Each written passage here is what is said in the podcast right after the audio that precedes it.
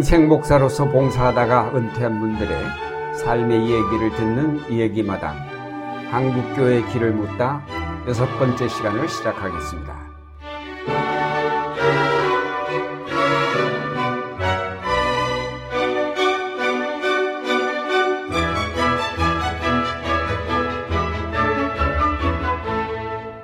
진행을 맡을 안동교회 원로목사 유경재 홍익교회 원로목사 김태복입니다.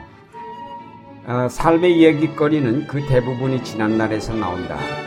지난날의 삶의 흔적을 잘 더듬어 볼 때 아름다운 이야기가 나온다. 자그마한 하나의 흔적이 큰 이야기의 보고가 될 수도 있다.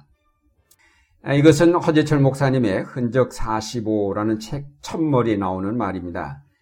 그렇습니다. 지난날 삶의 흔적에서 아름다운 이야기거리가 나올 뿐 아니라 그 얘기가 바로 내일을 향한 지혜일 수 있다는 점에서 더욱 귀하다고 하겠습니다. 오늘은 어, 연동교회 부목사로 6년, 또 동신교회 부목사로 5년을 거쳐서 승동교회 담임 목사님으로 8년, 그리고 신당교회 담임 목사로 19년 등 45년 동안 교회 울타리를 벗어나지 않고 오직 목회의 길로만 올곧게 걸어오신 허재철 목사님 모셨습니다. 목사님 안녕하세요. 네, 안녕하십니까. 오랜만입니다. 네, 인터뷰에 응해 주셔서 감사합니다. 아이고, 감사합니다. 목사님은 경북 김천에서 신앙의 가정에서 태어나시고 또 황금동 교회 송창근 목사님의 진례로 유아 세례를 받으셨네요. 모태 신앙이시네. 성장하신 가, 과정과 아, 성장하신 가정과 황금동 교회 이 얘기 좀 해주시면 좋겠습니다. 예. 저는 뭐 어려서부터 기독교 가정에서 쭉 자라왔습니다.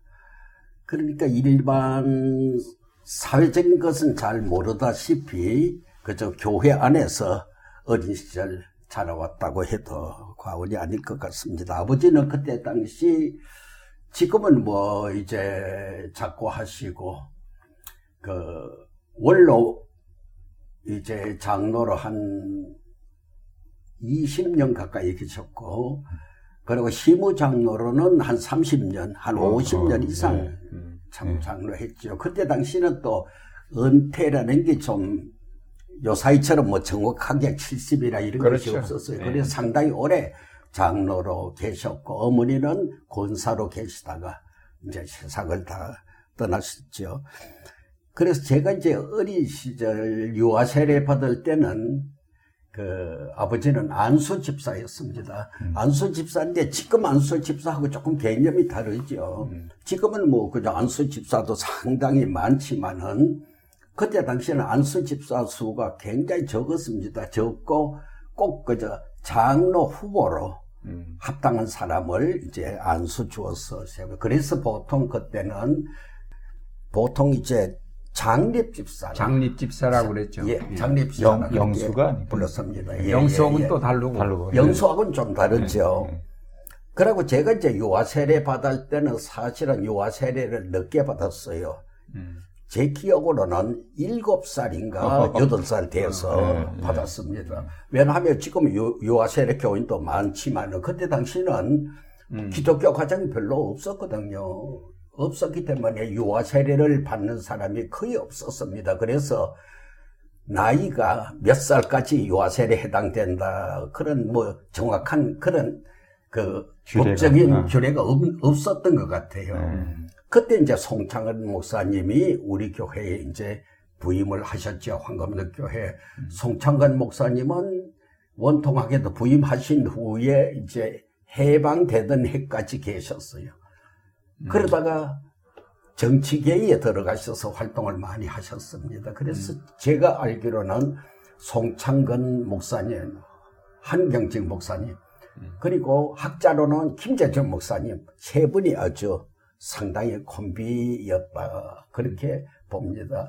그래서 이 송창근 목사님께 이제 세례를 받고 그 다음에 이 송창근 목사님이 일본에 유학 중이던 그 공덕기 여사를 글쎄 공덕기 음. 권사님이 예. 거기 어. 공덕기 전도사로 오셨더랬죠. 네, 권사님을 이제 전도사님으로 모셔왔어요. 그때 제가 이제 어린 시절 주로 어린이 교육은 공덕기 여사께서 주로 이제 담당하시고 이제 뭐 교육을 해주셨는데 지금도 기억하는 거는 그때 당시만 해도 그 손톱깎이라는 게 없었어요. 음. 무딘 그 가위로 손을 자르고 손가락 이제 뭐 손톱깎이 뭐 대신에 이뭐 썰으니까 얼마나 손이 아픕니까? 그래서 모두들 이 손톱이 굉장히 길었습니다. 하나하나 붙들어다가 강제적으로 붙잡아가지고 손톱을 깎아주고 깎아주고 이제 그런 기억이 나죠. 그런데 그 공덕기 전도사님은 상당히 미인이었습니다. 어. 예, 굉장히 미인이었어요. 제가 어린 시절 봐도 남자애들은 전부 뭐 공덕기 전도사님 하면 다그 앞으로 몰려들고 몰려들고 그 때문에 그 교회 학교가 상당히 부흥했다. 저는 그렇게 봅니다. 거기에다가 머리 써다 담아주지요. 손도 깎아주지요. 교육이라는 것이 전부 그런 것이었습니다. 실제적으로 뭐 성경을 가르친다 그거보다도 그 기억이 나고 그 후에 이제 공덕기 이제 권사님께서 이제 한 2년, 2년 반쯤 있다가 이제 그만두시고 김정준 목사님, 그 한신대 네, 대학원 구약학자. 원장하신 분이 네. 이제 그 담임 목사님으로 오셨죠. 담임 목사로 오셨다가 몸이 좀 약하셔서 한 2년 정도 돼서 그 사임하시고 이제 그만두셨습니다. 그 후에 이제 이명석 목사님이라고 한신대에 좀 이어진 박사의 이제 아버님 되시는 분이 이제 목회를 했죠. 그러니까 제가 자란 분위기는 전부가 그 기장계 기장 목사님이었어요. 네, 목사님이다가 그 후대에 어떻게 그죠? 우리 통합 적으로 교회가 이제 바뀌어졌다 그렇게 봅니다. 제가 이제 어린 시절 한 가지 기억나는 거는 교회가 완전히 기역자였습니다. 음. 기역자로 된 교회, 110년 된 교회니까 그렇지 않겠습니까? 그래서 옛날에는 내가 교회 출석하기 이전 어린 태어나기 전에는 기역자인데 그 말을 들어보면은 가운데다가 포장을 쳤다 그래요. 그래서 남자석, 여자석은 확실하게 그저 구분을 하고 강단에서만 남녀석을 볼 수 있도록 그 후에 이제 이거는 너무 참 구시대적인 거다 해가지고 그걸 없앴습니다. 그래도 내가 어려서 이제 어린 시절은 물론이고 자라났을 나서 청년이 될 때까지도 철저하게 남석하고 여자 반하고는 그 분간되었다 이렇게 봅니다. 그래서 어린 시절 그 기억이 나는 것이 바로 그 황금동 교회, 기억자 교회. 상당히 지금도 기억이 그 새로워집니다. 기업자 교회가 한옥이었어요? 아니면은 양옥으로 기업이었자 기업자였어요? 양옥이죠. 양옥으로. 예, 그리고 음. 반 양옥에다가 반은 또 한옥이고, 음. 그 지붕은 그 함석으로 된 그런 단청집. 이거 황금동 교회는 여러 가지로 그, 어, 유명한 사람들이 많이 거쳐간 교회로 알려져 있고, 네. 지금도, 그러니까 지금부터 보면 역사가 얼마나 됐을까요? 역사가 100, 한 110년, 10년. 예, 110년 음, 됐습니다. 김용태 목사님도 잠깐 거기 그랬더랬죠. 그 음. 김용태 목사님 1903년에 설립됐다고 그래요. 어. 안동교회보다 6년 앞이네. 6년 앞에. 그래서 경북 일대에서는 5대 교회로 어. 손꼽히는 교회죠. 예, 그러나 이제 지금은 지방이기 때문에 네. 역시 저 인재도 별로 몰려가지 못하고 이제 뭐또뭐 이래가지고 상당히 침체된 입장이지만 그래도 지금도 상당히 그 김천 일대에서는 완전히 그저 주축이 될 만한 그런 네. 교회라고. 우리 처남이 저기 브라질 선교사인데 목만수라고 거기 황금동 교회 가서 부목사로 서 한 2, 3년 있었나 그랬어요. 오, 부목사로. 어, 예, 황금동 교회 그런데 가서. 그 후에 해외 선교사로 가셨죠. 예, 해외 선교사로 가서 지금도까지도 브라질 선교사, 브라질의 브라질 신학교 선- 교수로 네네. 있어요. 예. 신학교 교수. 예. 예. 아, 팔남매 중 장남으로 서울대학교 농과대 이학과를 졸업하셨습니다. 그러므로 당시 국가가 국토 녹- 녹화 사업에 주력하던 때라 어느 면에서는 출세의 대로가 활짝 열리므로 아, 집안에서 큰 기대를 하셨을 것으로 이렇게 압니다. 그런데 난데없이 화려한 길을 포기하시고 난데없이 신학교로 방향 전환하기 하시게 된 동기가 무엇인지 예. 말씀 주시죠. 그 사실 뭐, 뭐, 내 자랑은 아니지만은, 음. 서울대학교 농가대학 중에서 산림학과, 음. 임학과라고 하면은 상당히 알아주는 그 음. 학과입니다. 음.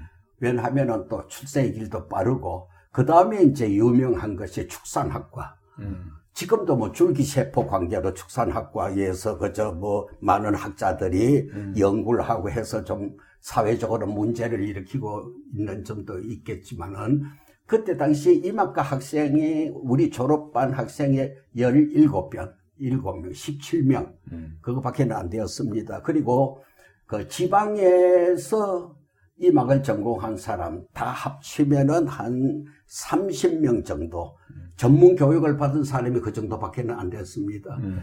거기에다가 우리나라가 국토가 73%가 다 산으로 되어 있지 않습니까? 음. 그런데 뭐 해방 전까지만 해도 참 산에 나무를 베어다가 아궁이에다가 넣고 뭐, 뭐 이렇게 불쏘시개로 쓰고 했기 때문에 산이 완전히 황무지로 된 겁니다. 음.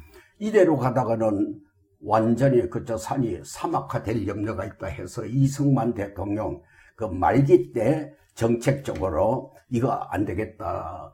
산림 사방공사를 국가적인 대업 제1호로 그때 선포를 한 겁니다. 그 후에 박정희 대통령께서 이제 또 뭐 하시면서 아주 강조를 했죠. 해가지고 그 덕택에 이제 지금 현재는 뭐 전국에 뭐 녹화되다시피 이렇게 되지 않았습니까? 그때 심지어는 산림법에 대해서 산림을 전공하고 또 산림과에 서 일하는 분들에게 대해서 사법권까지 부여했습니다. 그래서 내가 졸업하자마자 저는 경상북도 도청 임학과에 발령이 났습니다, 사실은. 예. 나가지고 그 바로 이제 직장 생활을 했으면 좋겠는데, 저도 모르겠어요. 지금 생각하면은 흔히 이것을 뭐 소명이다. 하나님이 불러주셨다. 그런데 나는 그렇게 말하고 싶지는 않아요. 저도 몰라요. 왜 신학에 들어갔는지 음. 유아 세례를 받고 어려서부터 교회 분위기 속에서 자랐기 때문에 대학까지 졸업했으면은 그저 직장 생활하는 것도 좋지만은 어차피 신학에 가서 성경 공부를 좀 하고 싶다. 어쩐지 신학에 가고 싶었습니다. 이거는 뭐 사실이에요. 음. 뭐 누가 충동으로 뭐 내게 뭐 이렇게 뭐 소명감을 불어 이렇게 준 것도 아니고 내가 뭐 하나님의 부름을 받은 것도 아닙니다. 솔직하게.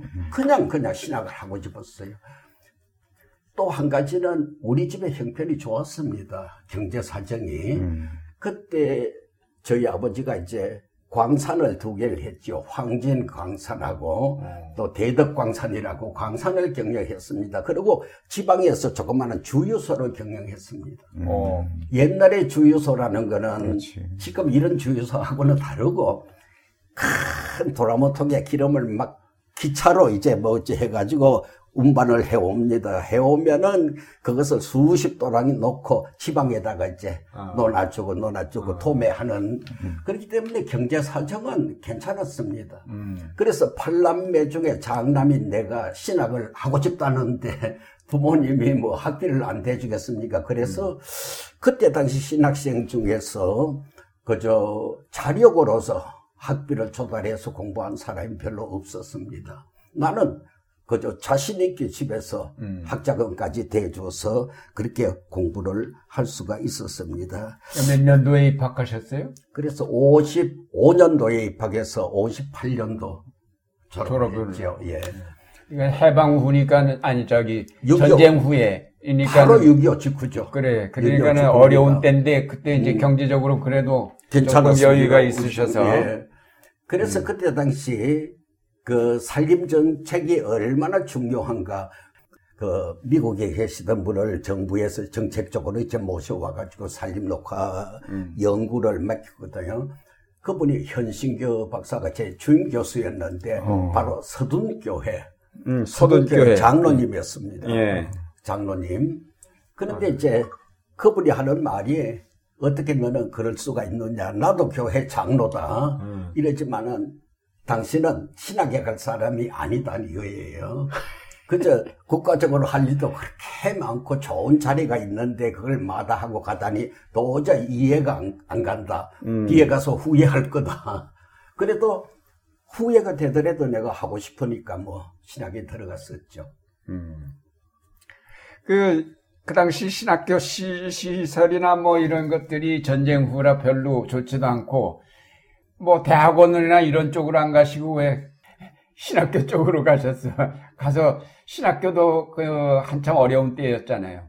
네, 굉장히 어려웠죠. 음, 사실은 단 한 가지 음, 평양 신학의 전통을 이어받은 음, 예 신학교다 해서 들어갔는데 가보니까 그때 당시 신학교가 남산에 있는 신궁 자리에서 음, 교실도 뭐 거의 없다고 해도 과언이 아니죠. 음. 큰 강단 비슷한 거 하나 만들어 놓고 그 다음에 조그마한 교실 한 두 개 있었습니다. 그거밖에 없었어요. 음.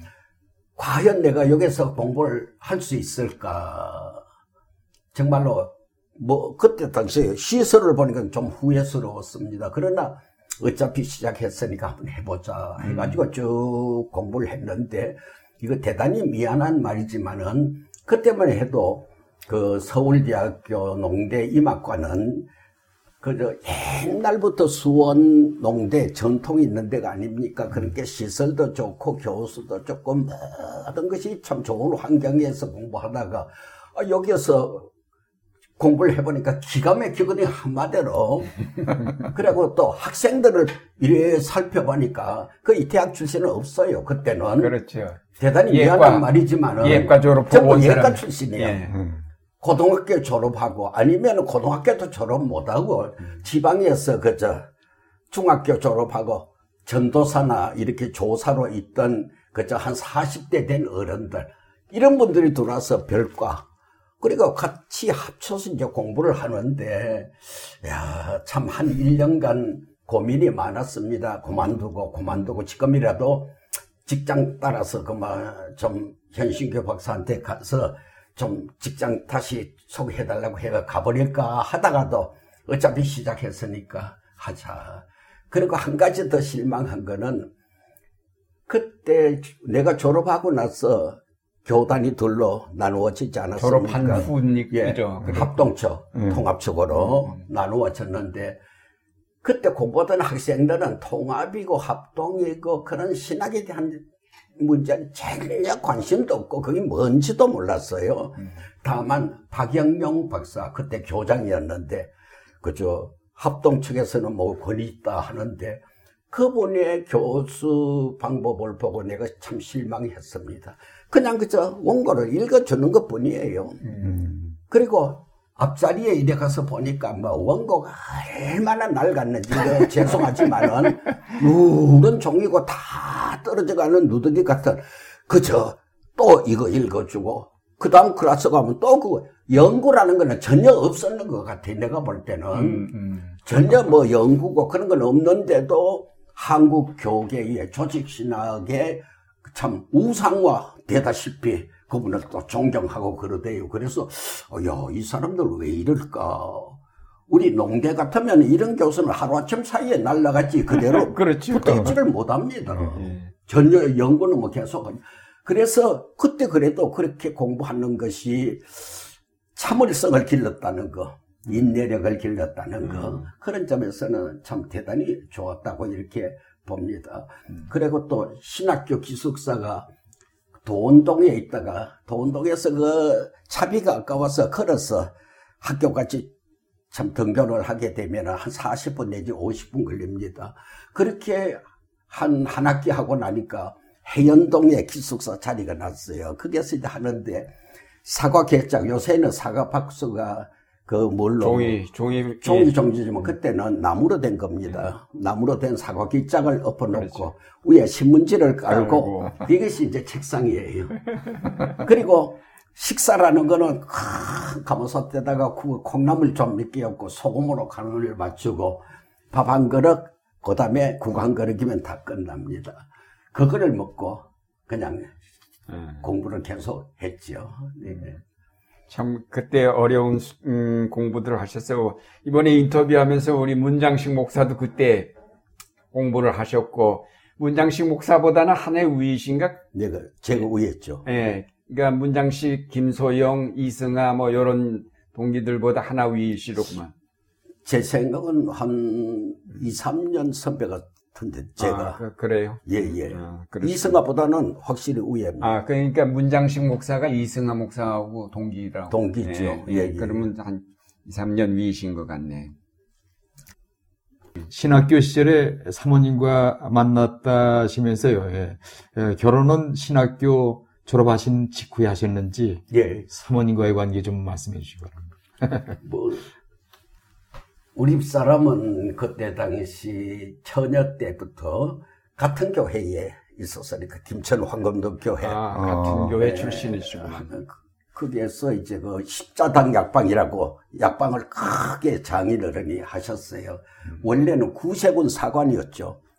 내외분이 구세군 사관이었는데 음. 일제 마리업에 그 어려움을 많이 겪었다가 좀 힘들고 해서 막 그만두시고 이제 약방업을 해가지고 크게 약방을 일으켰죠.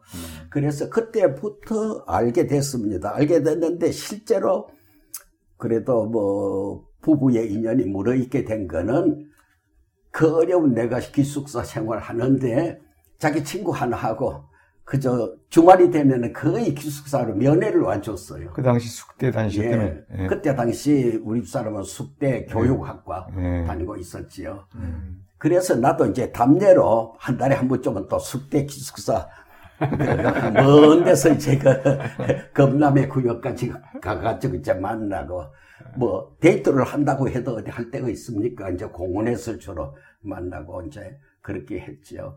그러고 이제 겸해서 참 고마웠던 것은 면회 오는 분은 그 우리 집 사람하고 그때 당시 그다음에 이제 에, 나 동기 동창 산림청에 취직을 한 친구 예. 그때가 면회 올 때마다 집차를 타고 옵니다. 그때는 뭐 요사이는 차도 흔하지만 그때. 차가 없었어요. 그렇죠. 검정 집차를 타고 온다는 사람은 대단했습니다.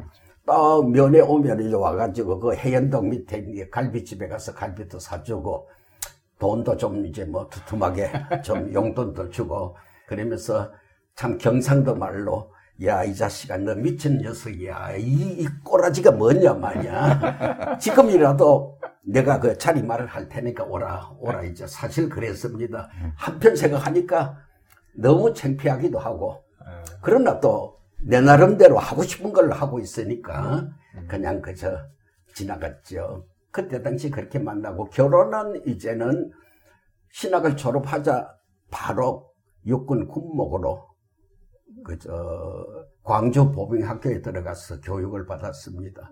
교육받고 8월 달에 그해 8월 달에 이제 광주 보병학교 과정 장교 과정을 마치고 중위로 인간됐습니다. 돼가지고 제일 먼저 경상북도 영천에 있는 영오이 영오의 탄약창이라고 있어요. 음. 거기에 군목으로 가가지고 그때 장교가 되고 나서 결혼을 했습니다. 아. 그래서 결혼식은 황금로 교회에서 했는데 음. 그때 뭐 장교들하고 군종 화상을하고 사병들이 어떻게 많이 왔는지 말이죠. 네, 아주 뭐 아주 결혼식은 성대히 할 수가 있었습니다. 그러니까 그러니까 신학교 졸업하고 목사 군목으로 그때도 일찌감치 안수를 줬나? 예, 안수를 줬는데 저는 안 받았습니다. 음. 음, 안수가 한 3년 늦어졌죠. 음. 다른 사람들은 군목은 특권이 있거든요. 특권이 그때도 목- 있었구나. 예, 그때도 있었습니다. 음. 목사고시 뭐 안 치르고도 다 그저 안수를 줬는데 나는 왜 그런가 하면 아까 말씀드린 대로 광산을 하고 있었거든 아버지 아버지께서 그래서 광산이 잘 풀려 나가면은 뭐 군목하고 목회하고 할 여가도 없죠. 그래서 이제 거기 가서 이제 솔직하게 속으로는 사장할 생각이었습니다. 그런데 이상하게 군대 생활하는 동안에 그 광산이 다 무너지고 어. 국가 시책이 바뀌어졌어요. 예. 왜냐하면은 금광에 대해서는 그냥 그야말로 폐쇄령을 내리다시피 한 겁니다. 음. 박정희 정권 때 주로 군사적인 자료를 쓸 수 있는 그런 이제 지하 자원 이런 것만 생산하게 했었지요. 그렇기 때문에 그막 광산이 무너지고 어렵게 되자 아이고 이거 뭐 할 수 없다 해가지고 제가 제 나중에 목사가 된 거지요. 안수를 받았습니다. 사실. 하나님이 방, 방향을 틀으셨군요. 그래서 모두 모두 소명 소명 하는데 저는 그걸 잘 모르겠어요. 하고 싶어서 했는데 하나님께서 경제적인 어려움, 가산이 무너지는 것을 통해서 목사가 안 될 수 없도록 만들어 주셨어요. 거기 안수받은 정도입니다. 그래서 군목 생활 하다가 한 3년 후에 목사 안수를 받고 아, 그래. 그러니까 군목으로는 안- 목사 안수 안 받은 상태로 군목으로 그럼요. 활동을 한 하시다가 3년 하고 예. 안수 받은 목사로 또 한 3년 하고 그럼 군목을 6년 하신 6년 거예요? 했습니다. 오래 하셨네 예. 군목도. 그러고 연동교회로 아, 제대하고서는 예, 예. 이제 전역을 하시고 연동교회로 오셨네요. 근데 그 전에 아까 그 어, 기숙사로 방문한 친구분 지금 돌이켜 보면 지금 그분은 뭐 뭐 그동안 뭘 하다가 은퇴를 하셨는지 혹시 아, 소식을 아세요? 그분 예. 어 알죠. 지금도 친합니다. 어, 지금은 저 소망교회 어, 권사입니다. 어, 그분이 예. 예, 아주 친하고 그 남편은 육군사관학교 교수로 오래 하다가 지금 중국 가서 어, 계시고 음. 아주 지금도 친하게 지나고 아니, 그거는 저 사모님 친구고. 그럼. 아니, 저, 뭐 밥 사주고 또 용돈 줬다는 어. 그, 그 친구 어떻게 됐냐고요. 그 사람은 산림청에서 예. 국장까지 했습니다. 해가지고 지금은 대구에 그 은퇴하고 대구에서 뭐 종묘 상인가 뭐 그거를 지금 하고 있다는 말을 들었는데 그 후에는 뭐 음. 나이가 들게 되니까 듣- 그러니까는 그 당시에는 그 사람이 좋아 보였어도 사실은 목사로서 한 평생 지난 허 목사님의 생애가 더 다른 사람들 보기에도 참으로 어, 봉사하고 헌신하는 생애였다 그렇게 얘기할 수 있지 않을까 하는 생각이 드네요. 그럼요. 그래서 지금도 이제 그 동창들 자주 못 만나도 1년에 한 번, 두 번 만나면 그 흔히 뭐 농담으로 하는 말이 아, 이거 허목사 팔자가 제일이라고. 왜냐하면 이제는 뭐 사업을 해도 그렇고 또 뭐 은퇴를 하고 다 이제는 뭐 구석진 데서 그냥 살지 않습니까? 그분은. 그러나 나는 아직 쟁쟁하거든요. 그럼요. 그리고 이제 몸이 약해서 이제 그 뭐 세상 떠난 분들도 많은데 세상 떠나기 전만 해도 거의 한번 썩은 허목사 기도 한 번 받고 죽고 싶다. 저거 어. 그런 친구들도 예. 사실 많이 있었습니다. 그래서 야 역시 내가 목사의 길을 잘 택한 거다.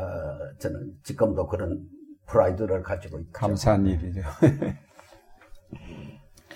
예, 졸업하신 다음에 이제 1958년부터 64년까지 육군 군목으로 활동하셨는데 강원도 첩첩산중 그 골짜기에 가서 군목 생활을 하셨다고 하는데 군목 생활의 그 어려움들 말씀해 주시기 바랍니다. 사실 그거 그 군목사 생활에 뭐 어려움 하지만은 참 어려움 없었습니다. 참 재미있게 예. 재미있게 군목 생활했습니다. 그래서 처음에 말씀드린 대로 영호의 단약창에 가서 처음에 부임을 했거든요. 네. 거기서 결혼하고 거기에서 또 교회도 하나 세웠습니다. 처음에 중위 계급을 달고 가니까 처음 군목을 맞이하는 데라서 군목이 뭔지도 몰라요. 그래 행정실에다가 내 책상을 이렇게 갖다 주거든요. 그래서 이거 교회를 세워야 된다, 세워야 된다 해가지고 결국은 이제 콘셉트 하나를 얻어냈습니다. 얻어내가지고 십자가를 달고 그때만 해도 계급에 대한 의식이 별로 없을 때입니다. 너무 계급이 의식이 없었기 때문에 1년 반 내지 2년 하면 대위로 진급돼야 되는데 그때 당시 우리 동기들은 제대할 때까지 6년 동안 계급 하나 진, 진급이 안 됐습니다. 어. 6년 동안 계신 동안에 진급이 안안 되셨어요. 됐죠. 어. 안된 이유는 군목 시험을 치고 들어가는 것도 제일 어렵게 들어갔습니다. 비율이 그때 10대 1이 넘었습니다. 어. 우리 들어갈 때. 네. 왜냐하면은 군목을 합격 못하면 전부 사병으로 쫄병으로 군대 네. 들어가야 되니까 음. 그런 형편이었습니다. 그래서 어려웠는데 진급이 안 된 이유는 그 이전 단계만 해도 전부 현지 임관을 시켰습니다. 네. 합당한 사람 대령 계급도 달아주고 중령도 달아주고 목회도 몇 년 하면 대위도 달아주고 우리 대에 와서 정식으로 이제는 광주 보병학교 출신으로서 정식 계급을 달았거든. 달았는데 앞에 사람이 그야말로 퇴역을 해야 되는데 나가야 되는데 그냥 계속 붙어 있으니까 자리가 없습니다. 아. 다른 병과하고 달라서 군복은. 아주 한계가 아, 있지 않습니까? 그러니까 자리가 없으니까 계급이 올라갈 수가 없었죠. 참 그만치 어려움을 겪은 대신에 너무 참 좋았습니다. 마음대로 뭐든지 할 수 있었으니까요. 음. 뜻만 있으면은 뭐 웬만한 거는 쉽게 말해서 지휘관만 군목하고 잘 그저 손이 맞으면은 뭐 교회 세우는 거는 문제가 없었습니다. 그때만 해도. 음. 예, 그래서 영호의 탄약창 가서 이제 교- 교회 세우고, 그 다음에 이제 첩족 삼중으로 들어간 겁니다. 저기 강원도 사창리에 명월, 명월리라고 음. 육사단에 근무했었지요. 육사단 19연대 군목으로 갔는데, 그때는 교회가 있어도 너무 초라했습니다. 그래서 마침 연대장에 교회에 대해서 관심을 많이 가지고 있는 분이었습니다. 그래서 연대장을 도올라줘서 이 자리가 교회 자리입니다. 제일 언덕바지 민간인들이 참 출석을 해야 되거든요. 전방은.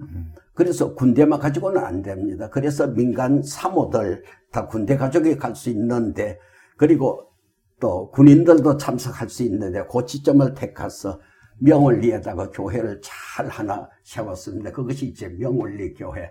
그런데 그때 당시 연대장이 임동섭 대령이었는데 전역을 한 다음에 하루는 나한테 전화가 왔습니다.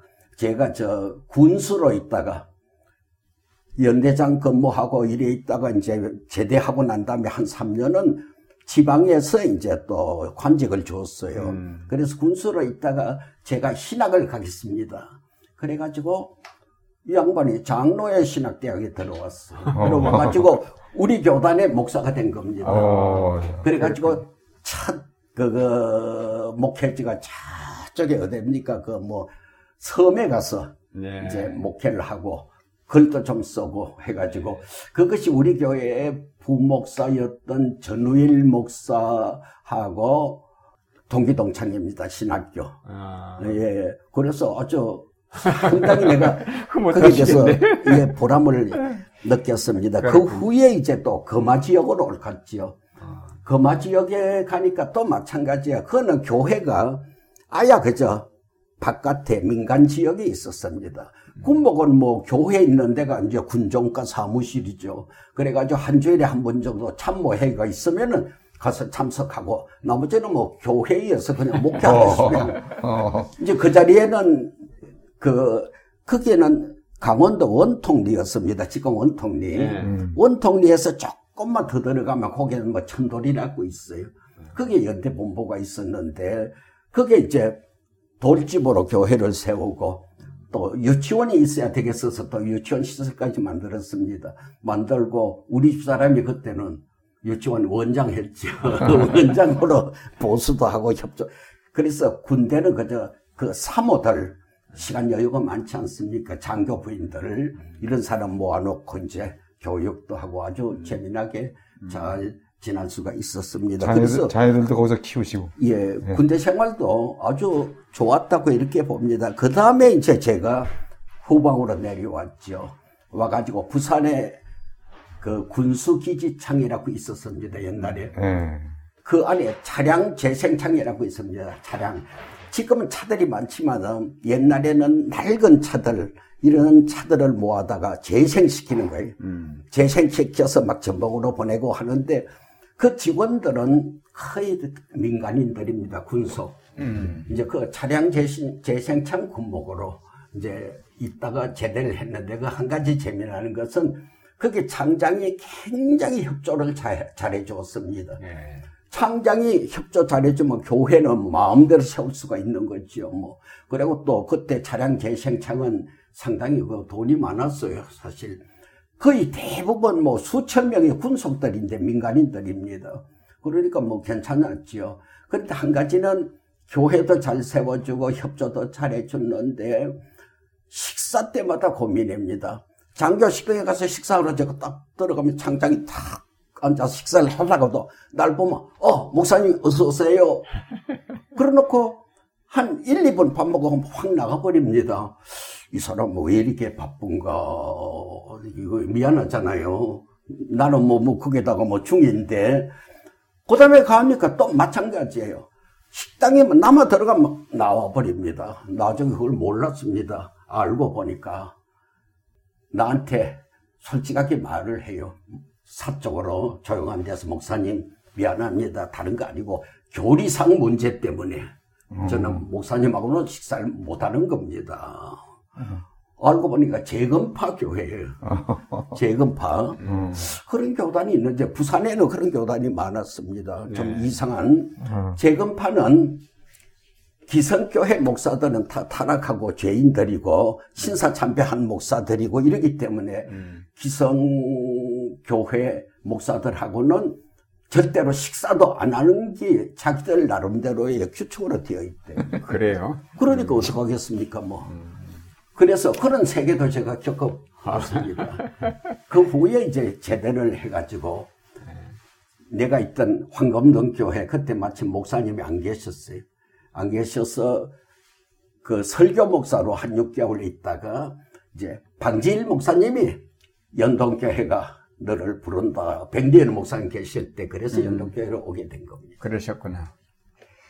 그러니까 사실은 다른 사람보다 군대 생활을 더 오래 한 셈이 오래 했지. 오래 하고 계급은 안 올라가고. 계급은 안 오르고 그렇지만 또뭐 보람 있는 목회였고 예, 그럼요. 목사로서. 예. 보람 믿고 계급은 안 올라가도 사단에 가서 중령이 해야 될 음. 사단 참모 대리 근무도 하고 예. 그때 차문호 장군이 사단장 하실 때 괜찮았습니다. 그 이제 전역하셔서 연동교회 황금동 잠깐 계시다가 연동교회 오셔서 부목사로 백년 목사님과 함께 하셨고 그때는 별로 뭐 문제가 없었습니까? 쉬- 거기서도 뭐 목사님 잘 하셨겠죠.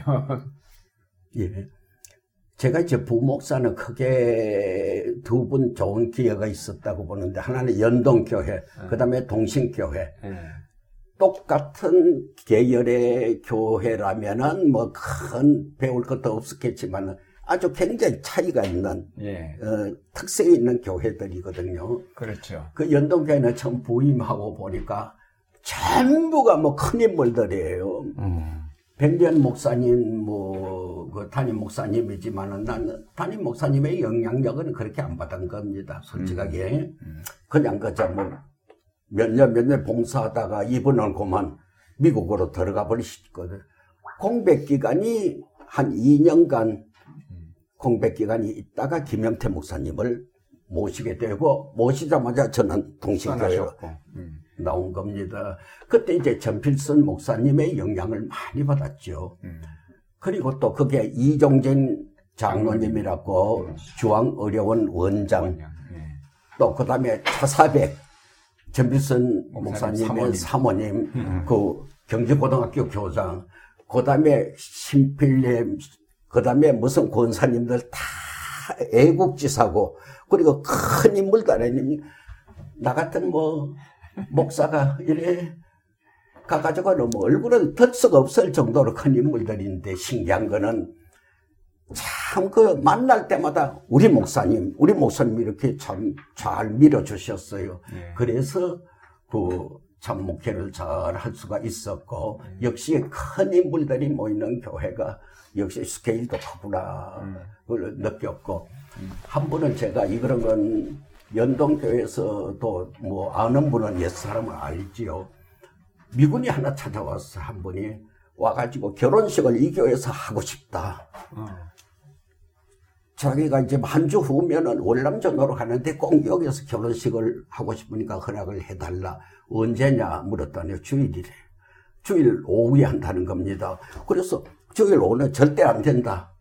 그랬더니 왜 안 됩니까? 나가 전투 지역에 갈 사람이라. 그래서 자기 부부간에 이제 와가지고 해달라는 건데 물론 부인 될 사람은 한국 사람이죠. 그래서 내가 용기 있게 허락을 했습니다. 해가지고 어떻게 주례를 합니까? 했더니 8군에서 그걸 보내왔어요, 폼을. 음. 읽으면 된다. 음. 그래가지고 그거 읽어줬습니다. 네. 오후 3시 반인가. 다 결혼식을 마치는데 결혼식이래야 뭐 한 30명. 음. 그리고 나서 이제 저녁 예배까지 이제 봤지요. 그때 내 혼자 이제 임시당회장 하고 있을 때입니다. 아이고, 그 다음에 난리가 났습니다. 어떻게 저런 뭐 이상한 목사를 해가지고 주일날 무슨 결혼식을 결혼식이냐? 그것도 왜 외국 사람인데 어떻게 신원을 알고 그래서 내가 이제 당회가 모였죠. 당회 가서 모였는데 아무 말도 모두들 안 하대요. 안 하는데 어떻게 그 신원을 아셨습니까? 알았죠. 그다그 팔군에서 폼까지도 보내주고 해서 해준 거고 내가 군대 군목에 있었지만은 전투 지역에 가는 사람이 뭐 주일이 무슨 뭐 주일입니까? 그거는 주일은 딴 날로 바꿔서 예배 드리기도 하는 거고 그 사람의 사정을 봐서 안 해줄 수가 없다. 했더니 전필선 목사님이 한마디 하세요. 왜 이거 가지고 논의하냐? 지금 임시당회장은 누구요? 허목사한테 당회장권을 다음에 아, 당회장이 알았어. 할 만한 걸 한테 못 해보냐. 뭐 장로들이 왜 이렇게. 어, 그러니까 뭐 조용히 조금 무마됐습니다. 어. 그런데 권사들 중에서 조금 말썽이 좀 났지요. 그래도 그럴 수가 있느냐. 그래도 방에서 뭐, 다 뭐 이거는 잘했다고 말이야. 젊은이 다게 잘했다. 음. 오히려 칭찬받았습니다. 그래서 아이고 다시는 그런 짓 안 해야 되겠다 속으로는 그러면서도 앞으로도 기회가 오면 나는 할 거다. 네. 저는 그렇게 그런 상황에 있으면 해야지 어떡합니까? 그렇죠. 네. 어려운 일을 하셨던 거죠. 동신교회로 이제 부목사로 가셨는데 동신교회 부목사 때는 어떠셨어요? 동신교회는 홍동원 목사님 후임으로 음. 그게는 교육 목사가 뭔가 하면 수석입니다. 음. 이제 특별 대우를 받고 일본에 이제 그뭐 홍동훈 목사님이 가셨지요. 음. 이제 그게 제가 갔는데 상당히 참 대접을 잘 받았습니다. 김세진 목사님은 주로 집회를 많이 나갔어요. 음. 교회 빌 때마다 모든 것이 이제 내게 이래 맡겨주시고 뭐 심지어는 결혼 주례도 제가 많이 했습니다. 그래서 그 어른한테 한 가지 꼭 배운 게 있어요. 설교할 때마다 얼마나 열심히 하는지 막 땀이 쩍쩍 흘러. 그래서 내가 한번 물어봤습니다. 어휴, 목사님 안 피곤하십니까? 이러니까 나는 설교할 때 땀이 안 나면은 설교한 것 같지 않다. 그래서 그걸 제가 사실 배웠어. 그래서 그 후에 성동교회 가고 신당 종교회도 그걸 배웠습니다. 그것을 예. 적용을 했죠. 그래서 아 설교는 이렇게 열정적으로 해야 되는 거구나. 그리고 또 한 가지 배웠습니다. 연동교회에 있을 때는 여름 휴가 한 달 했습니다. 한 달하고 교통비도 그리고 또 휴가비도 좀 주고 해서 잘 지내 교역자들이 다 한 달씩 했는데 어. 엊그길 가니까 휴가 뭐 전혀 휴가가 없어. 예, 전혀 휴가 냄새도 없어. 어. 그래서 이제 부목사들이 양해근 목사하고 며칠 목사님 들어가서 이야기를 하라, 이야기를 해봐라 이래. 그래서 목사님 아무래도 가족도 있고 한데 그래서 뭐 한 열흘이라도 여름 휴가 여태까지 우리는 휴가 안 했어. 오 이러시오. 그러면서 그래도 제가 그래도 휴가는 조금 해야 된다 이랬더니 예수님도 휴가했나? 뭐 그러고 문 닫고 탁 나가버려. 어. 그래서 거기서 아하 큰 걸 배웠습니다. 그래서 뭐 휴가 가는 거 뭐 요새는 안식년까지도 뭐, 뭐 그러는데 그래서 이렇게 철저한 분이다. 그랬더니 나중에는 이 양반이 봉투를 두만 걸 하나 가지고 왔어. 음. 와가지고 나한테 주면서 부교육자들 쪽으로 논아서 쓰고 한 3일간 갔다 오래. 그래서 아주 큰 것을 배웠습니다. 그래서 뭐 휴가 안 하는 게 잘한다는 건 아니지만은 그만맞지 땀을 흘려야 된다. 이제 그래서 참 배운 게 많죠. 그 동신교회에 계실 때 그래도 어, 미국 인터내셔널 대학에 가서 공부하라고 허락을 받으셨네요. 그 허락 정도가 아니죠. 저는 그거 보면은 어떻게 운이 좋았다 뭐 이렇게도 볼 수가 있죠. 연동교회에 있을 때 연세대학 교육대학원 할 때도 등록금을 훌로 다 대주셨어요. 아, 연세대 예, 연세대 교육대학원, 교육대학원. 어, 예, EDM 과정 할 때 교육학 석사. 그래서 2년간 등록금 다 대주셨어요. 김영태 목사님 오시기 전이죠. 음. 그 다음에 동신교회에서는 허락 정도가 아니고, 그냥 그저 사택을 그냥 우리 가족들 다 살도록 그대로 주신 겁니다. 그 내가 살고 있던 사택을. 그 다음에 이제 갈 때에 여비하고 이런 거 다 해주셨고, 그 다음에 이제 그게 현지에 가서 생활하고 이런 거는 현지 조달, 이제 현지에서 뭐 성교회 개통해서 이제 학자금 조금 받아가지고 하고, 집에는 또 교회에서 사례금 주시는 거로, 그래서 저잘 공부할 수가 있었죠. 담임 목사 때는 그렇게 하는 교회가, 교회가 있지만은, 부교육자, 어? 그렇게 하는, 하는 교회가 흔치 참, 않대요. 예.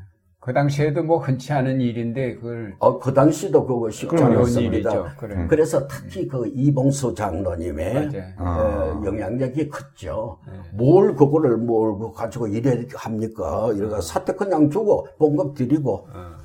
갔다 오시게 하면 되지 않습니까? 이래 가지고 어, 그 저기 인터내셔널 대학에 가셔서 얼마나 계셨더랬어요? 2년 2년 동안이나. 예 예 2년 조금 더 할 수 있는데 교회 미안하잖아요.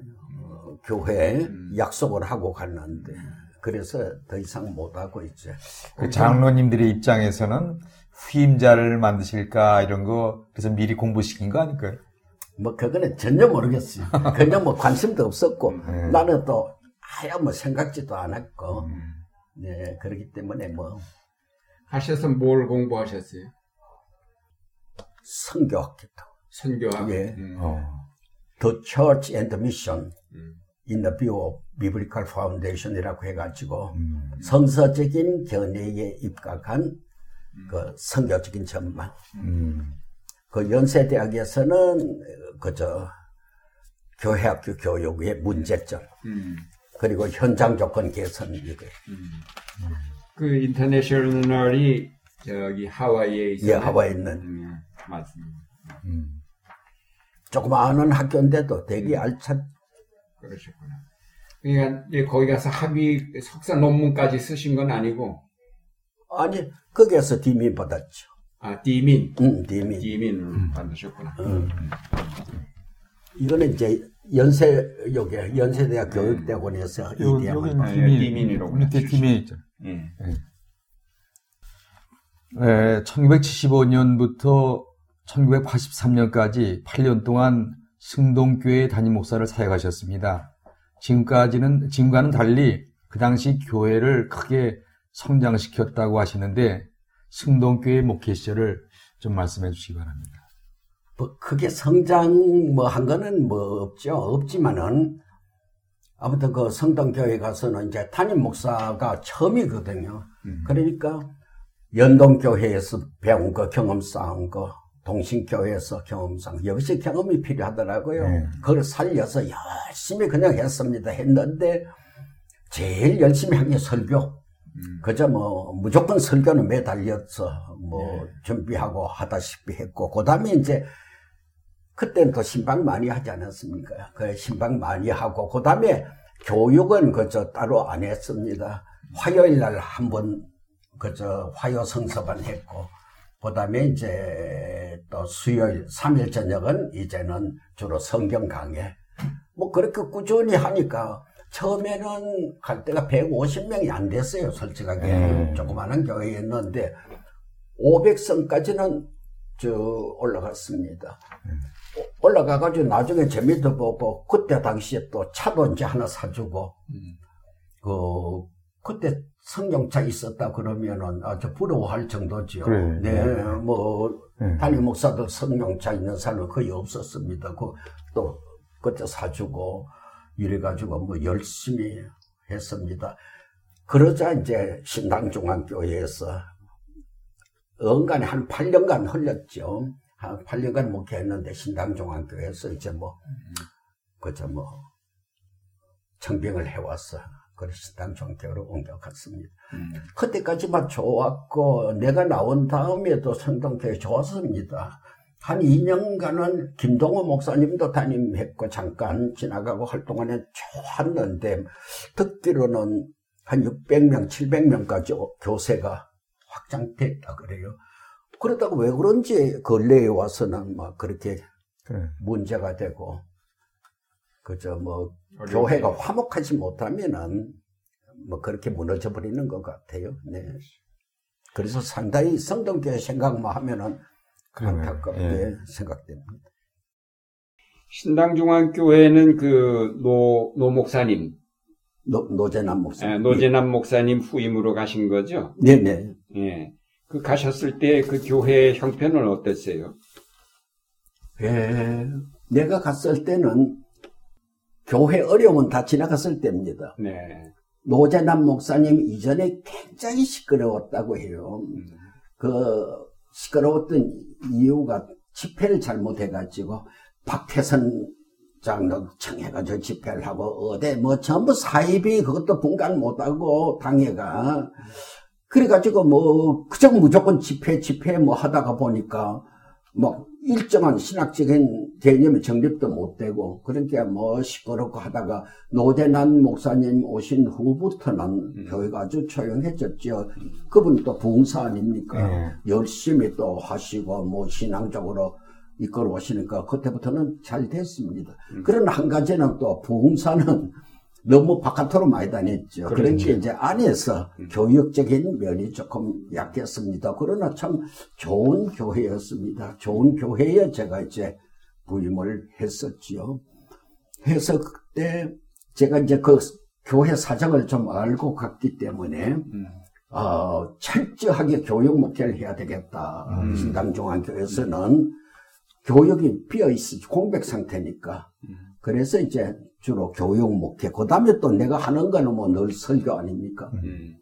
그저 뭐 설교 열심히 하고. 그 다음에 또 이제 화목한 교회 만들려면은 역시 교인들의 소리를 들어야 되잖아요. 음. 그러니까 열심히 신방했습니다. 요새처럼 뭐 일에 안 지나고 음. 굉장히 뭐 심- 어떨 때는 뭐 하루에 뭐 열다섯 가정 뭐 이렇게도 어. 담임 목사가 음. 그래서 그 세 가지는 열심히 하고 그 다음 교육은 뭐 요사이처럼 무슨 교육은 무슨 교육이 떠들썩한 게 아니고 그저 무조건 나는 뭐 부목사나 다른 사람 하는 거는 못 믿는다는 건 이상했지만 내가 직접 했습니다. 음. 화요일마다 이제 그 남녀 클래스를 다 해서 철저하게 성경 가지고 가르치는 이제 담임 목사로서 그 성서 교육. 그 다음에 이제 3일 저녁은 뭐 계속해서 성경 교육이니까. 그렇게 하고 이제 뭐 설교 열심히 하고 그러니까 뭐 지금까지 무난하게 잘 저희가 지나왔다고 많이 부흥을 해서 그때 되게 모임 숫자 예배 모임 수는 얼마나 되셨습니까? 그때도 참 그 교세가 굉장히 약해졌었어요. 음. 뭐 확실하게 그건 몰라도 300명 내지 400명 약했었네요. 예, 내가 부임했을 때 그 정도밖에는 안 됐습니다. 음. 그 후 뭐 얼마가 됐다 그러기는 곤란해도 천명선은 올라갔었죠. 아. 네, 천명선은 뭐 세례 교인이 한 천 백명, 음. 천백 명 조금 넘었고 열심히 한 결과. 예, 열, 그냥 뭐 열심히 한 겁니다. 그리고 한 가지는 교회마다 화목지 못해가지고 분쟁을 일으킨다. 이걸 사전에 예방해야 된다. 나는 그렇게 생각합니다. 그거는 신방밖에 없어요. 예. 자주 만나면은 분란이 일어날 까닭이 없잖아요. 일주일에 며칠이나 신방하셨어요? 일주일에 보통 수요일 빼고 어. 토요일 빼고는 계속했죠. 대신방 할 때나 그렇게들 아, 대신방 같은 건 없고. 그냥 대- 매일 대신방을 하셨구만요. 음. 아, 이거 신방이 참 힘들어요. 해가. 힘들죠. 그럼 난 신방 힘들어서 꽤 내서 많이 안 했는데. 설교 준비는 언제 어떻게 하셨는지요? 설교 준비와 설교 또 설교에 관한 말씀을 해주셨습니다. 이거 외람된 말이지만은 내 목회의 주목이는 설교입니다. 음. 그리고 그 또 장신대에서 내가 그 설교 강의를 여러 해 좀 했잖아요. 음. 그래서 그 저 신대원에서 음, 얼마 동안 또 그걸 했고 그래서 내 소신은 설교가 목사의 그저 강단은 목사의 보고다. 음. 보배로울 붙자. 예, 보자다. 그런 신념으로 쭉 해왔습니다. 그래서 저는 설교는 신당중앙교회 있을 때 두 주 전에 제목을 정했죠. 그리고 제목은 미리 발표하고, 그 다음에 이제 뭐, 수시로 뭐, 그저, 신문이고, 뭐, 그 텔레비고, 뭐, 어디서 보면 메모를 했다가, 그 재료로 쓰고, 주로 나는 그 본문 설교가 아니고, 토픽을 메소드거든요. 그 제목 설교를 해왔기 때문에, 뭐, 언제 준비하고 그런 것도 없죠. 뭐. 교회력을 이렇게 맞춰서 그럼요. 네. 물론 맞, 맞췄죠. 네. 교회력도 참석하고 반드시 두 주 전에 예고하고 네. 아. 그렇게 해왔습니다. 되게 그 설교의 주제들이라고 그럴까? 이건, 어, 그, 지금 제목 설교를 하셨다고 그러는데, 그 제목들의 큰 덩어리, 에, 뭐 사회 문제라든지, 에, 아니면은 그 교리. 당시 사- 어, 문제됐던 거와 관련된 설교라든지, 뭐 그런 어떤 제목들을 주로 어떤 쪽으로 택하셨어요?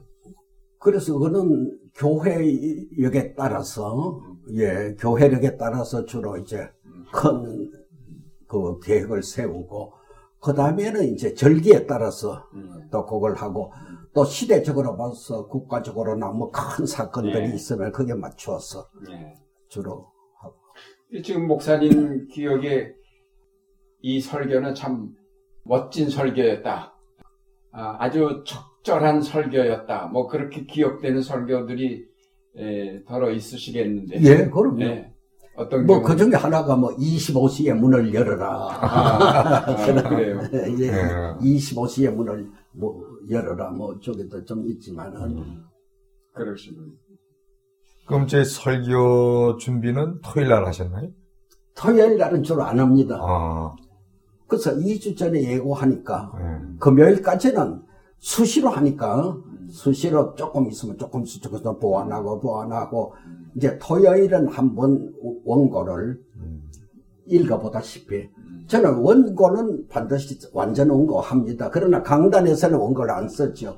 아, 원고는 안 보시고. 안 보고 그야 조그맣게 그저 몇개 summarize 해가지고. summarize 해가지고 올라가면 강단에서는 절대로 원고 안 가지고 올라갑니다.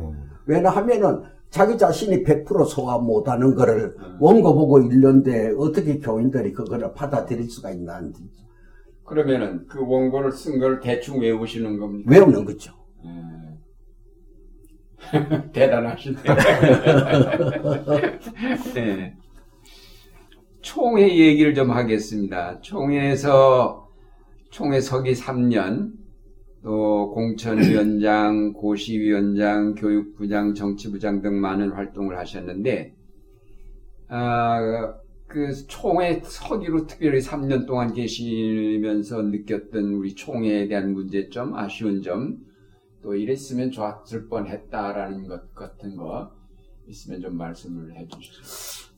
총회 서기로 있으면서 사실 국제회의도 많이 다녀왔거든요. 총회 서기 때 예, 다녀오셨 서기 때 주로 많이 다녀 3년간에 제일 많이 다녀 물론 그 이전에도 다녀오고 그 이후도 뭐 좀 다녀왔지만은 그때마다 느끼는 것이 아이고 우리 총회 이래서는 안 된다 그런 관념이 있었던 것이 솔직하게 부총회장 출마에서 실패한 원인 중에 하나가 아닌가 일반 총대들하고는 전혀 그저 거리가 멀거든요. 안 먹어 들어가는 거지요. 그 중에 하나가 지난번에 그 정점 발표 때도 제가 그걸 했지만은 절대로 그런 말 목사님 입에도 뻥끗하면 안 됩니다. 그랬는데 난 다 했거든요. 총회가 이원화 되지 아니하면은 그 안 되거든요. 1,500명 총대들이 와가지고 그게 무슨 지리합니까? 그거는 애들 장난도 아니고 그저 뭐 오합지졸이죠. 뭐 소리 크고 뭐 애장 서기가 일일이 그거를 체크하자니 도저히 체크할 수가 없어요. 조절할 수가 없습니다. 1,500명을 상대로 무슨 제재로 그걸 할 수 있습니까? 나중에는 요사이는 출석은 이제 각 노회별로 하지 않습니까? 보고 그때는 일일이 다 읽었습니다.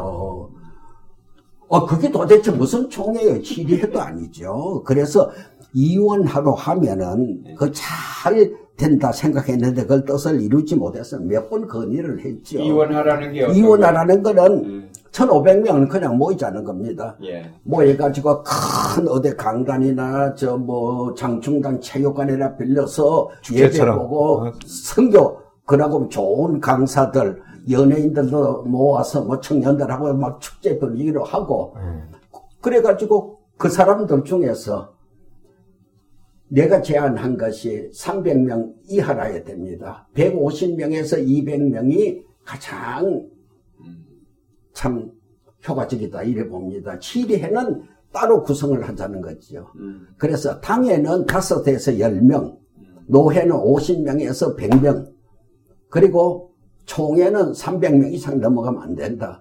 국회도 그 숫자 가지고도 막 난장판을 하는데 이거 말이 안 되는 겁니다. 그래서 지금까지도 그걸 그대로 하고 있으니 말이죠. 예, 그 기구 개, 개혁 안 되면은 앞으로 그저 효율성이 없는 거죠. 그럼요. 개혁을 해야 됩니다. 그리고 또 한 가지, 이거는 또, 예를 들면, 잘못하면 뭐 실직자가 많이 나오면 어떡하냐, 뭐 이럴지 몰라도, 총회 사나이의 그 총회 사무실, 내가 볼 때 필요 없는 인원들이 10분의 9는 앉았어요. 지금 인력 구조 조정을 잘 하면은 지금 인원의 10분의 1 가지고도 해냅니다.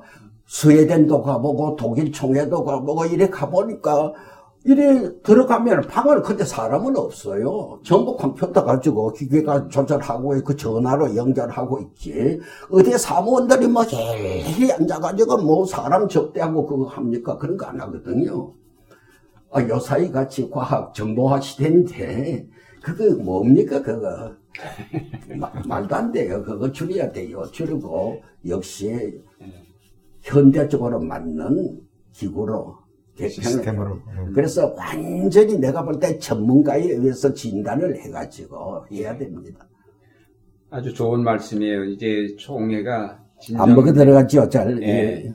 그 기구 개혁을 해야만 되는데 사실은 여러 가지 이 원인이 그걸 못하게 막고 있는 거라고 볼 수 있죠. 그렇죠. 예. 그거 안 하면은 예.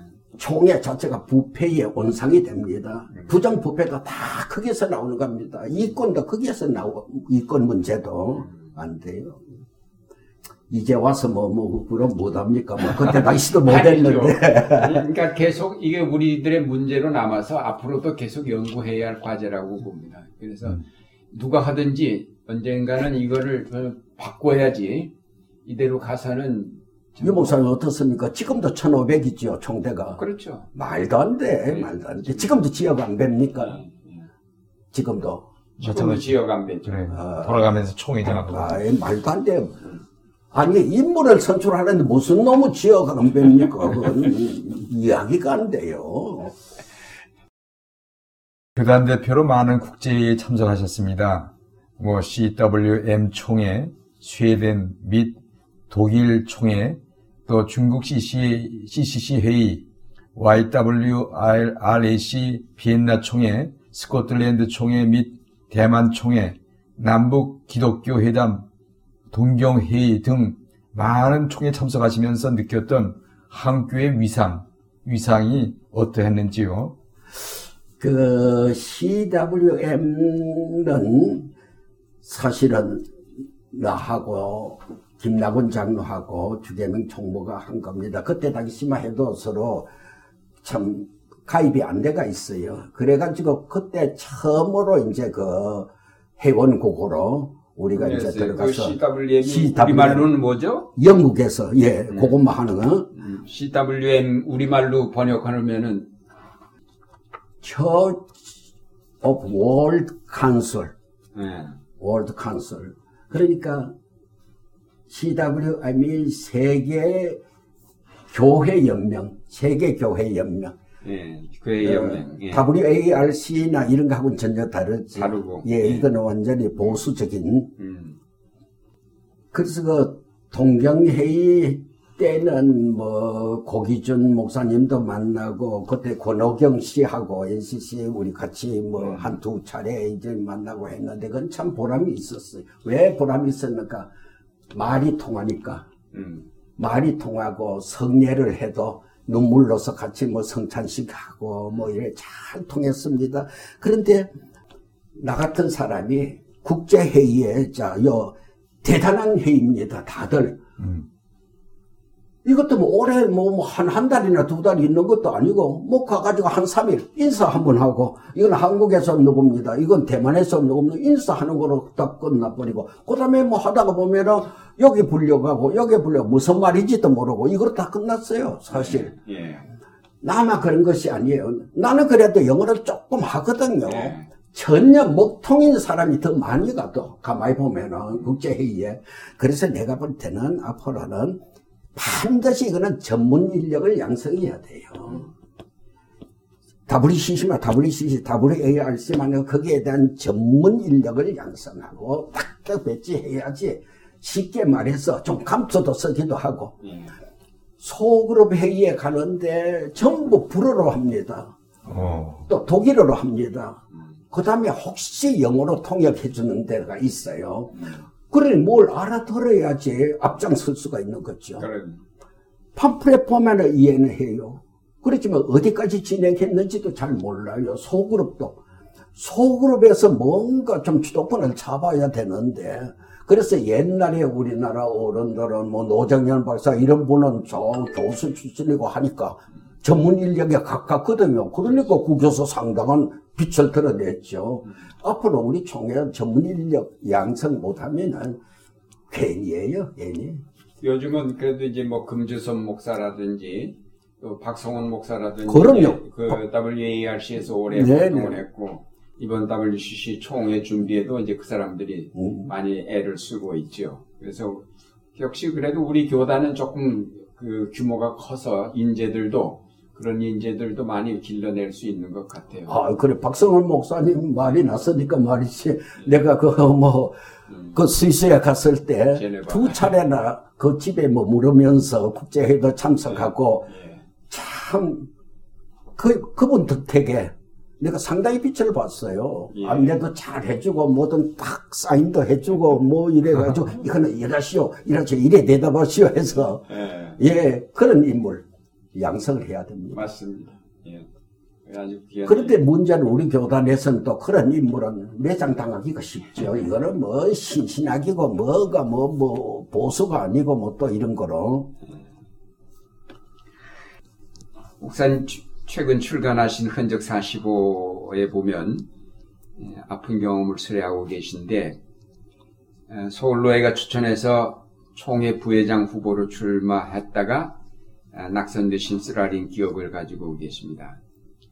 에, 그때 경험을 통해서 우리 에, 한국교회 선거 풍토가 어떻게 좀 바뀔까, 바뀌었으면 좋겠다라고 느끼시는지, 또 그때 에, 그 경험, 그 아픈 경험도 좀 얘기를 해주시면. 사실 그 초반에는 몰랐습니다. 한 한 달 있은 다음에 아 이거를 괜히 나왔구나. 네, 그런 걸 느꼈습니다. 왜 괜히 나왔는가? 사실 돈이 없었어요. 어, 이렇게 돈을 많이 써서 하는 건 줄 알았으면 처음부터 못 나올 텐데. 그래서 알고 보니까 나중에 뭐 떨어지는 건 당연하고 또 떨어져 봐도 그렇게 뭐 속이 썰리거나 뭐 그런 것도 별로 못 느껴 당연한 거다. 한마디로 아까도 기국개혁에 말씀드렸지만은 1,500명을 상대로 해서 일개 후보가 일일이 방문해가지고 일일이 방문해가지고 참 자기 선전을 한다는 거 그게 어떻게 가능합니까? 저는 미안하지만은 그저 지방 순회를 한 두 번, 세 번도 못했어요. 우리 김 목사님부터 잘 뭐 네. 아시지 않습니까? 네, 임원이었으니까. 노회마다 찾아가도 한, 한 노회 가도 한 이틀은 걸립니다. 여비가 얼마나 듭니까? 그게 다서 또 혼자 갑니까? 숙박비 들어가지요. 여비 들어가지요. 그게 또 노회마다 노회 내원들을 모아놓으면 그 사람 식사 대접해야 되죠. 봉투 달라고 그랬죠. 어, 그게다가 또 그냥 어떻게 하면 여기까지 왔는데 여비를 줘야 되잖아. 그걸 어떻게 당합니까? 60개 노회였습니다, 그때. 60개 노회 중에서 나는 10개 노회도 방문 못 했어요. 그래서 나는 처음에 출마할 때 그래도 팜프렛이 있으니까 이래 잘 알리면은 다 지각 있는 분들이고 읽어보면 알 텐데 이력도 알고 쓸만한 사람 선택해서 다 해줄 수 있을 줄 알았습니다. 상상도 못할 일이에요. 거기에다가 지역 안배. 지역 안배면 또 지역 안배가 돼야죠. 차라리 지역 안, 안배면은 해당되는 지역에서 총회장을 선출하자는 겁니다. 그러면 쉽지 않아요. 그러면 또 한 자리에서 모여서 한 자리에서 해가지고 누구든지 선거하고 그 다음에 나머지는 다른 노회들은 인준하는 방법으로 이것도 아니고 저것도 아니고 1,500명인데 지금은 모르겠습니다. 뭐 그때 당시에는 참 뭐 이건 뭐 아이고 나 같은 돈 가지고는 뭐한 1억 미만의 돈 가지고는 상상도 못할 일이죠. 네. 그거는 뭐, 문전에도 못 가는 겁니다. 누구 하나 뭐, 어디, 그래서 그거 참 썩어 빠진 거예요. 이, 이런 도박판과 같은, 나는 그래서 나중에 뒤에 글을 쓰려고 하다가 친구들이 이야기하대. 에이, 그거는 뭐 하지 말라. 당신이 당선됐으면은 이 글을 써도 좋지만은, 그러니까 원고를 폐쇄시켰습니다.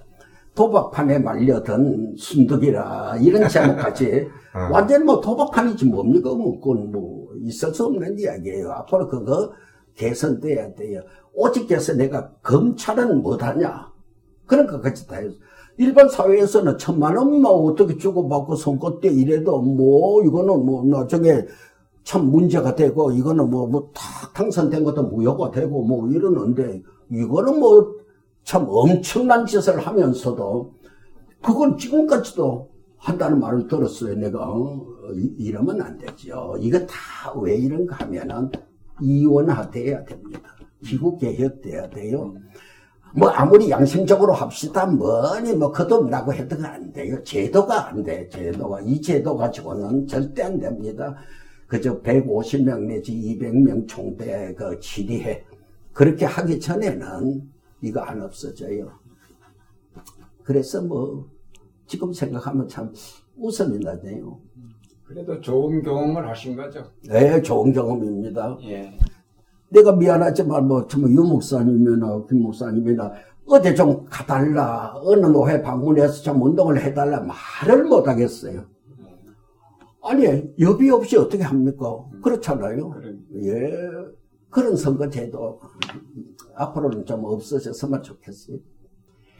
그 요즘 한국 교회 뭐 문제가 많은데 어, 뭐 목사님들의 성 스캔들을 비롯해서 요즘은 또 어, 박사 학위 논문이 표절되어서 문제가 되기도 하고 어, 여러 가지 이제 한국 교회 위상을 떨어뜨리는 얘기들이 참 많이 나오는데 에, 목사님 은퇴하시고 이렇게 이제 뒷전에서 한국 교회를 바라보실 때에 한국 교회 이래서 되겠나 싶은 생각을 가지실 텐데 한국 교회 미래를 어떻게 내다보고 계세요?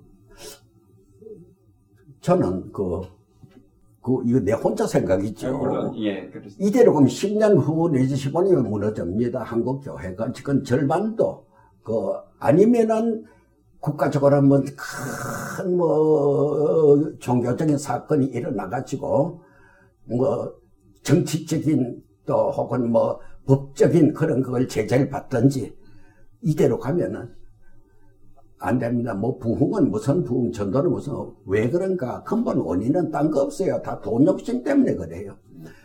제일 무서운 것이 목사가 돈 맛 알면은요. 제일 문제입니다. 사회 사람들은 사업한 사람들은 조절할 줄 알아요. 돈 벌어봤기 때문에 이거는 뭐 생전 평생 뭐 돈에 대해서 뭔가 그것도 모르고 어디 가서 봉투 하나 턱 받아보고 받아보고 하다가 이게 확대되거든요. 그래서 이거 한국 교계의 위상의 문제가 되는 것은 다 금전 문제입니다. 탐욕. 예, 금권 문제예요. 내가 인천의 어떤 교회, 뭐 여기 뭐 S교회, 어디 뭐 교회, 어느 교회, 참 이런데 은퇴한 후에 그 지저분하다 이 소리가 너무 큰 몫을 바라고 있지 않습니까? 내가 볼 때 그래요. 우리 같으면은 퇴직금으로 1억만 받아도 아, 미안하고 황송하고 이 큰 돈을 참 뭐 감사한데 이걸 뭐 10억 뭐, 뭐 50억 뭐이 단위 놀아. 그러니 한국교회 위상이 어떻게 되겠습니까? 거기에다가 자기 자식 있으면 또 자식은 막 어디다가 뭐또 집어넣고 또 이게, 이게 세습 아닙니까? 뭐 이런 식으로 하기 때문에 문제고 그 다음에 두 번째는 감투역이에요. 나는 장로 신분 이건 그 신문까지라도 이야기해서 미안하지만은 거절했습니다. 보내지 말라 안 받습니다. 왜냐하면 광고가 너무 지지분했어. 전부 보면 신문이라는 사람 얼굴이에요 얼굴.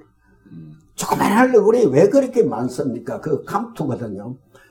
기독 공부도 지금도 보니까 또 그렇네요. 왜 그런 짓 하는지 모르겠어요. 무슨 전도단체, 무슨 전도사 대표 회장부터 시작해서 부회장부터 시작해서 무슨 회장, 명예회장, 무슨 회장, 그러다가 보면 상임 뭐, 뭐, 무슨 고문, 이러다 보니까 50명이 넘어요. 조그마한 단체 일은 그저 100원 넣지도 안 하고 감토는 뭐, 뭐 전부 뭐 50명, 60명 둘입니다. 금권, 돈 문제, 돈의 욕심. 두 번째는 감투요. 이것 때문에 죽을 수가 있는 거예요. 앞으로 이 상태가 계속되면 안 되죠. 어렵죠. 최근에 그 은퇴하신 다음에 근황과 또 건강 관리를 어떻게 하고 계시는지 그리고 아울러서 가족을 좀 소개해 주시기 바랍니다. 예. 네.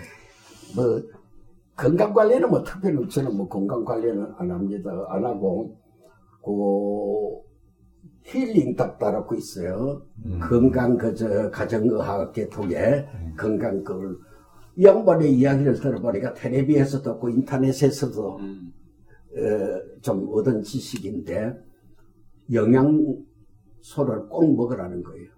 왜냐하면 나이가 들면은 야채 이거는 뭐 큰 접시나 뭐뭐 큰 다라이 하나를 먹어도 약 하나를 못 당한다는 거예요.